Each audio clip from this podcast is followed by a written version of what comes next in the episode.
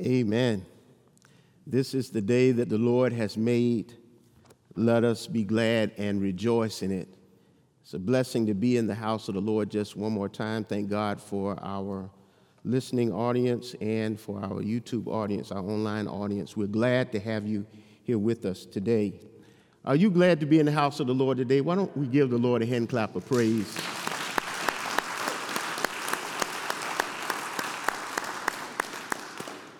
Amen. Amen. David said, I was glad when they said unto me, Let us go into the house of the Lord. And I would like to ask David the question, Well, why were you glad, David? And I would imagine that David would say that if you can't find joy anywhere else, you ought to be able to find it in the house of the Lord. If you can't find peace anywhere else, you ought to be able to find it uh, in the house of the Lord amongst brothers and sisters in Christ. And if you can't find encouragement anywhere else, or a hearty amen anywhere else, you ought to be able to find it in the house of the Lord. Amen? Amen. Amen. Amen. Well, we thank God for this opportunity. We have been walking through uh, this series uh, entitled uh, The God Who Sees. I See You. And this, this series was born out of a statement that was made by one of our ministry leaders, and uh, she basically stated that we, we need to create a culture of care in our church family. Not saying that it's not already there, but we, during this pandemic, we need to be even more intentional to let people know that we see them and that God cares for them. Because sometimes I, you know, I think during this pandemic, some of us uh, felt lonely, uh, felt abandoned, uh, felt a sense of, of isolation. And so we need to know that God sees us. And not only does God see us, but that God's people see us.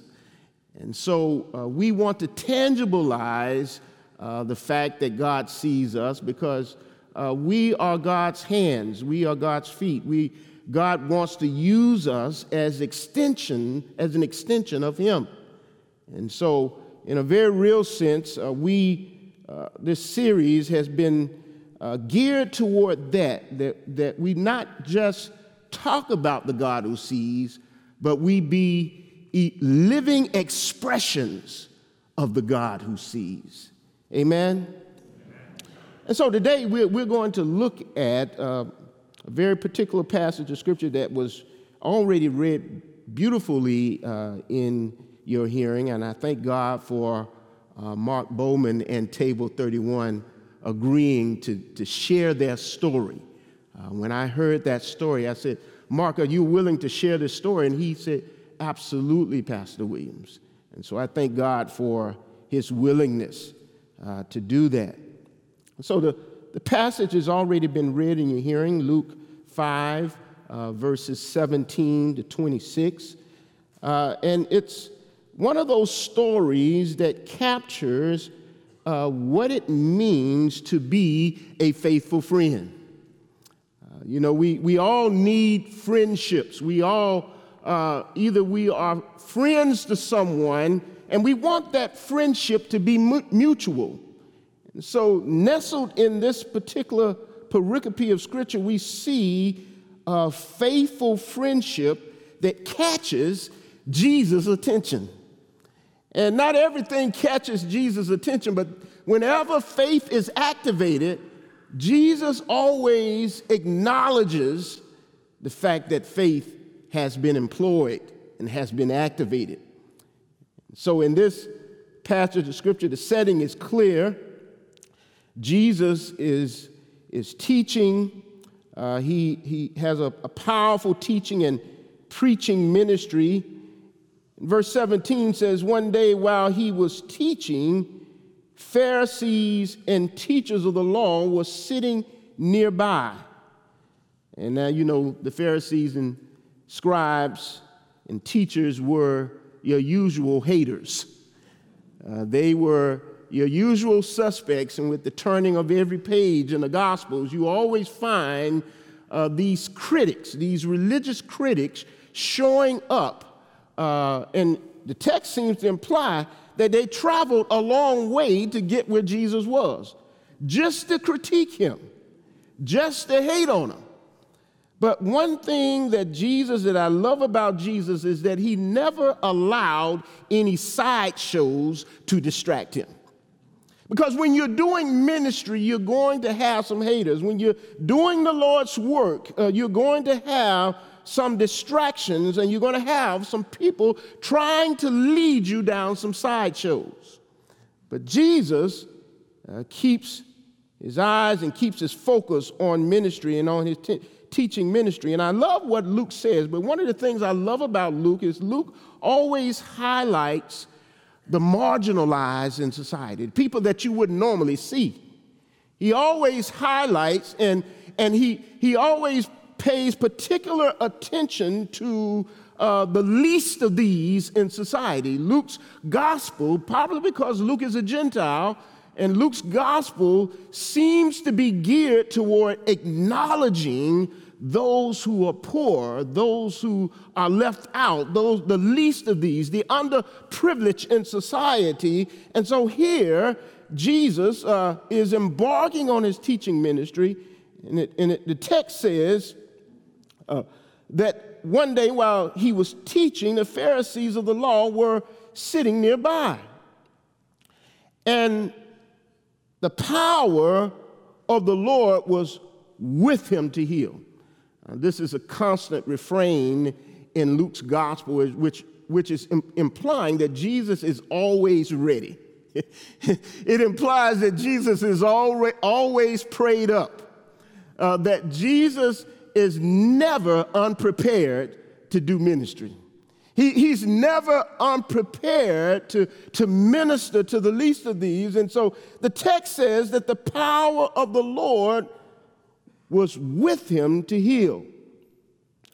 And uh, the, as this story unfolds, it, it, it, tells us that there was a crowd that had followed Jesus to this home.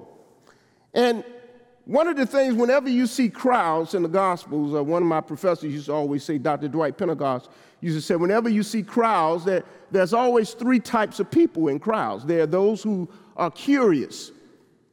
They just want, they just, they just want to get there to get the, the, to get a seat. they, they just want to be eyewitnesses. They, they, they really not really concerned about the gospel, but they want to, they've heard about Jesus and they just want to follow Jesus and because they're curious about who he is. And so, you know, and he said, in every crowd, you got people who are curious. They, they just, uh, they're just, you know, for lack of a better word, they're nosy. Amen, somebody. But then you have those who are convinced. You got people who, who are convinced that they know who Jesus is. They've heard about him. Faith comes by hearing, hearing comes by the word of God, and they are convinced that Jesus is the Son of God.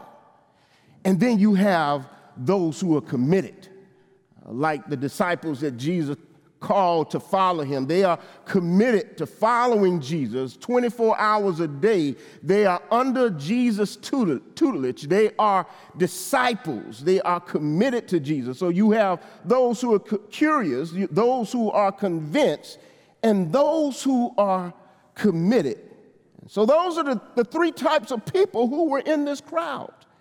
And I would venture to say that these, uh, these men who brought their friend to Jesus were convinced. They were convinced. Uh, you, you can't tell me otherwise because, uh, but because as this story unfolds, it's clear that they have an agenda to get their friend to Jesus. Amen? But here's the thing when we look at verse 18, it says, Just then some, some men came. Now, I like Mark tends to add a little bit more, uh, Matthew and Mark adds a little, little bit more detail to this. Uh, Mark says that four men came carrying the paralyzed man on a cart, on a bed. And so it says, just then, some, some men came carrying a paralyzed man on a bed. They were trying to bring him in and lay him before Jesus. Now, I don't know about you, but when I think about this story, I, in my mind, I'm thinking that these four men got up that morning and they said, Today is the day. Jesus is in town, and we've got to get our friend to Jesus. They had already talked about it, they had already planned it, and they, they said in their mind that today is the day we've got to get our friend to Jesus. And so, can you, can you imagine with me, use your sanctified imagination, and, and you watch these men uh, on the four corners or, of, this, of this bed carrying their, carrying their, their, their paralyzed friend, and there they are, and they get to the house where Jesus is, and there's a crowd all around the house.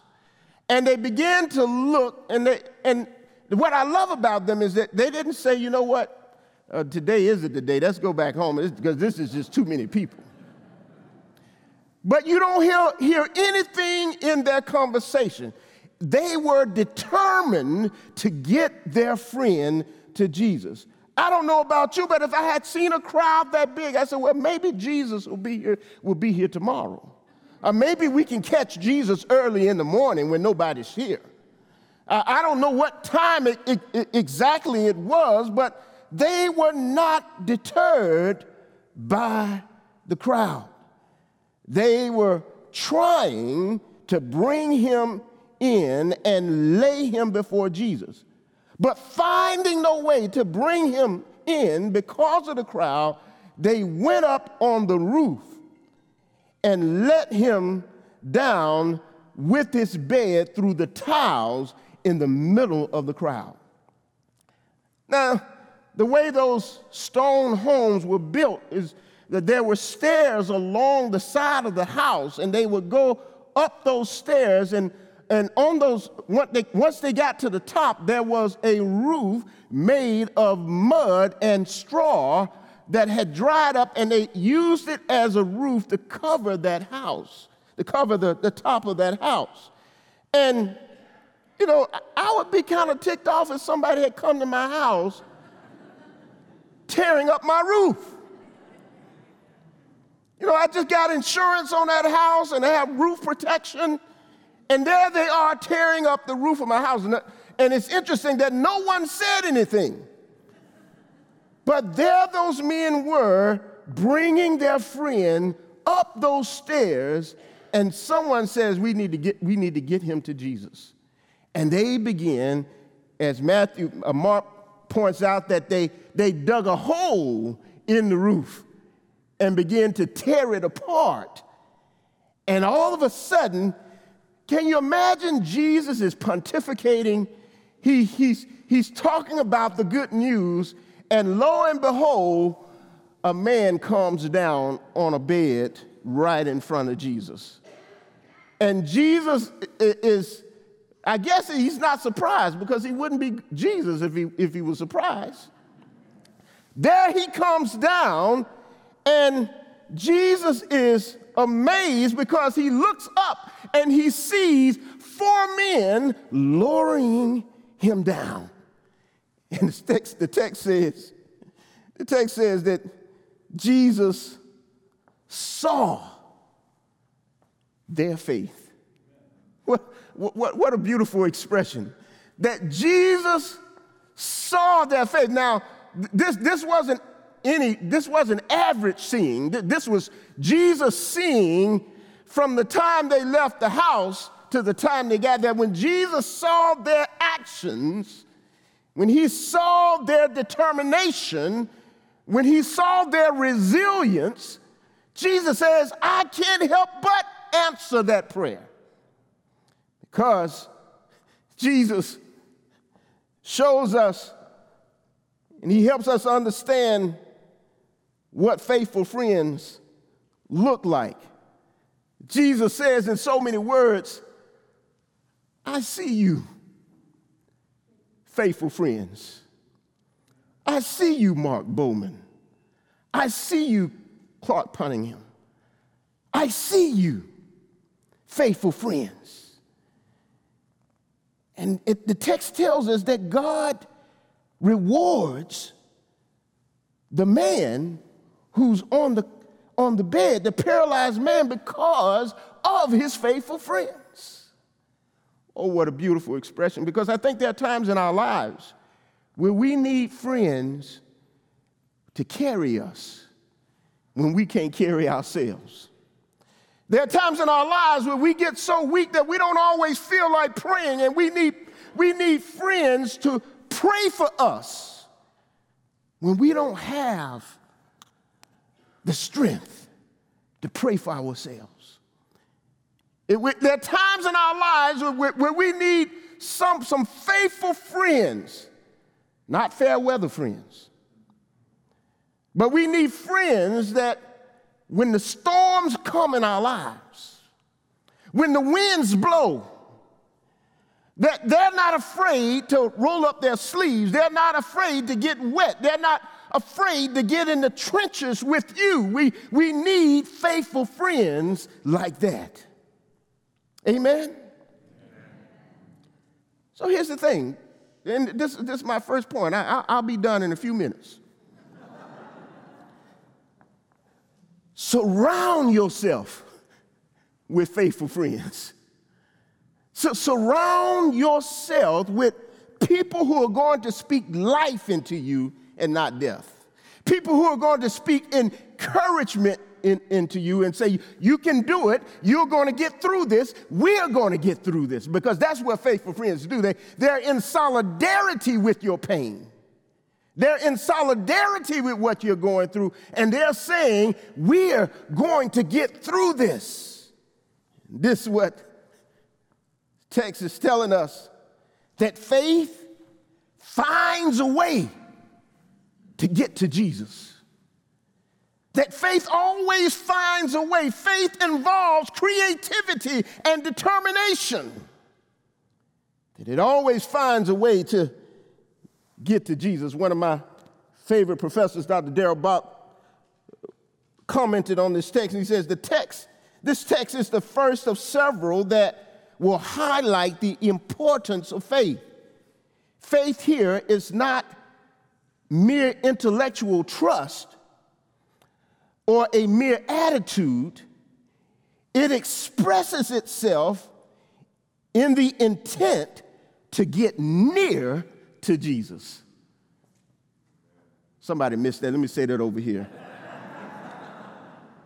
that it, it expresses itself, true faith expresses itself to get near to Jesus. In other words, proximity is very important with Jesus. That, that, that the closer you get to Jesus, that nothing can come between you and Jesus. And, and the closer you get to Jesus, that, that in itself is an act of radical faith. I mean, these friends, you can't do it any better than this. They dropped him, they, they, they lowered him down right in front of Jesus. You, you just can't. And, and that's the goal of, of faithful friendship is to get our friends to Jesus. That, you know, that, that's, the, that's what the story is about, is to make sure that we bathe our friends who are going through the vicissitudes of life, to bathe them in prayer and to get them to Jesus, to get them in the presence of the Savior. One writer said that there, there are some marks of real friendship, and real friendship involves face to face honesty. In other words, you don't need friends who are going to just be a yes person around you. You need some friends who are going to be honest with you. If, if, if they just say yes to everything you talk about, that's not a true friend. You, you, you might as well have, you might as well be a ventriloquist. Amen, somebody. That was below the belt, I'm sorry. Real friendship involves loyalty. One writer says loyalty may be defined as love at all times. Love at all times. Love when you're down, love when you're up, love when things aren't going right, love when things are going well. Love at all times. That's true loyalty. Real friendship involves loyalty. And he talks, you know, talks about Christian friendship. Real friendship is found with Jesus. That, that, that there's, as the songwriter said, that there's not a friend like the lowly Jesus. No, not one. No, not one. There, there's not a friend like the lowly Jesus. No, not one. Then he says that real friendship is imitating Christ in our relationships. In other words, in a true friendship, a true Christian spiritual friendship, I'm to reflect the character of Christ to you, and you're to reflect the character of Christ to me. That, that we're, we're to reflect the character of Christ to one another. And that there are times in our lives where you may be spiritual, spiritually low, but I'm called to build you up. And there are times in my life that I may be on a spiritual low, and you're called to build me up. Because in this culture that we live in, we ever needed friendship before, we need friendship now. So faith finds a way to get to Jesus. But here, here, here's the other thing I want us to see here want us to see here in this text is that Jesus saw in this paralyzed man that forgiveness was essential. That, that it, it was essential uh, because when you look at the story, Jesus says something to this man. He says, Friend, your, your sins are forgiven. Now, this is the first time in, in, these, in these healing stories that Jesus says, first, your sins are forgiven. Usually, he heals the person first. But in this particular story, he deals with the spiritual condition of this man before he deals with the physical ailment of this man. So he says to him, Friend, your sins are forgiven.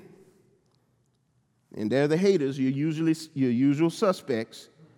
It says, Then the scribes and the Pharisees began to question who is this speaking these blas- blasphemies? Who can forgive sins but God alone? Now, they didn't say this out loud. The scripture seems to imply when Jesus perceived their questionings, he perceived what was on their minds. He answered them, Why do you raise such questions in your hearts? Mark says, Why, why are you thinking such evil thoughts? Uh, Luke kind of kind of sugarcoats it a little, little bit. But Mark says, why, why is there so much evil in your hearts? And Jesus enters into a, a a debate, really, it's not that much of a debate because Jesus didn't give him the opportunity to respond. He says, which is easier to say your sins are forgiven you or to say stand up and walk? That's the question that Jesus raised, and there was no response. And so verse 24 says, But so that you may know that the Son of Man has authority on earth to forgive sins, he said to the one who was paralyzed, I say to you, stand up and take your bed and go to your home. I, I, I, love what Jesus is saying here. First of all, Jesus, uh, he meets a need in this man. He, he sees something in this man that, that no one else sees, and and it's easier for Jesus to say your sins are forgiven because there's no, there's no outward um, expression or outward uh, manifestation of when you say, so, say that your sins are forgiven. There, there's, nothing, there's, there's nothing there, but it, it makes all the difference to the Pharisees because they're, he, they're saying that Jesus is putting himself on the same level with God. They, they, they're missing who Jesus is. So Jesus saw that this man needed forgiveness and that he, forgiveness is essential. And here we find Jesus saying, Your sins are forgiven because the biggest issue that, that this man has is that spiritual healing has to do with sin and forgiveness. One writer put it this, this way when we, we achieve inner health only through forgiveness. The forgiveness not only of others, but of ourselves. Sometimes we have a hard time forgiving ourselves. We, we beat ourselves up. Just this week, I, I was in, in my home studying and preparing for this message, and I received a call from a woman that I had not talked to in a long time. And she, when she called, the number didn't register, so I didn't, I didn't answer the, the phone, but she left a message on the phone. And she said, I, I need you to call me, Reverend Williams. And so I, I gave her a call and we exchanged pleasantries. And, and the last time I saw her and she saw me, we didn't have good feelings toward one another. I'm just going to be honest. And but the Lord told me you, you need to call her and find out what she's up to. So she began to share with me her testimony, and she began to share that there was, she was reading through the Bible and reading through uh, Leviticus and, and Numbers, Numbers 17 to be exact, and she saw the story of Aaron, and she said, she read somewhere that, we, that we're not to touch God's anointed. And she said, Reverend Williams, I'm calling you because I didn't treat you right. I'm asking for your forgiveness. She said, The Lord told me that I'm not going to get what He has for me until I go back to you and ask you for forgiveness. She said that God has and, and she said, It's been six months. The Lord has been working on me and leading me to call you. And I finally realized the Lord says, I got some things planned for you, but until you deal with how you treat it, Reverend Williams, I can't, I can't bless you the way I want to bless you. So she asked me for forgiveness, and I said, I forgive you. I forgive you. And it was a quiet moment on, on the phone, and we began to share what we've been going through since the last time we met. And God showed me that day how important forgiveness is. That forgiveness is a kind of healing. It's a kind of healing.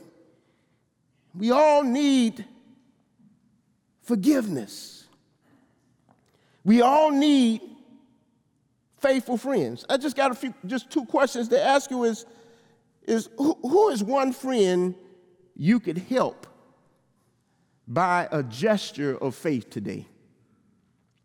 Who, who is one friend that God may have brought to your mind, even as I speak, that you can help by a small gesture of faith? Because little things lead to a big impact. And at what time each day this week can you place the needs of your friends before Christ? The needs of your friends. Uh, ask a friend, How can I pray for you today? How can I help you today? How can I be a faithful friend to you? And the best way to be a faithful friend is to start with prayer. This story points, brothers and sisters, to a greater reality, and that is that Jesus is a faithful friend to us. That some of us, He woke us up this morning, but we didn't say, Thank you, Lord. He put food on our table, we didn't say, Thank you, Lord. We got in our car and made our way to church, and we didn't say, Thank you, Lord. See, God says, even though we are faithless, He can't help but be faithful to us. God will never give up on us. Jesus will never throw, throw in the towel on you. He will always be faithful to you until the end.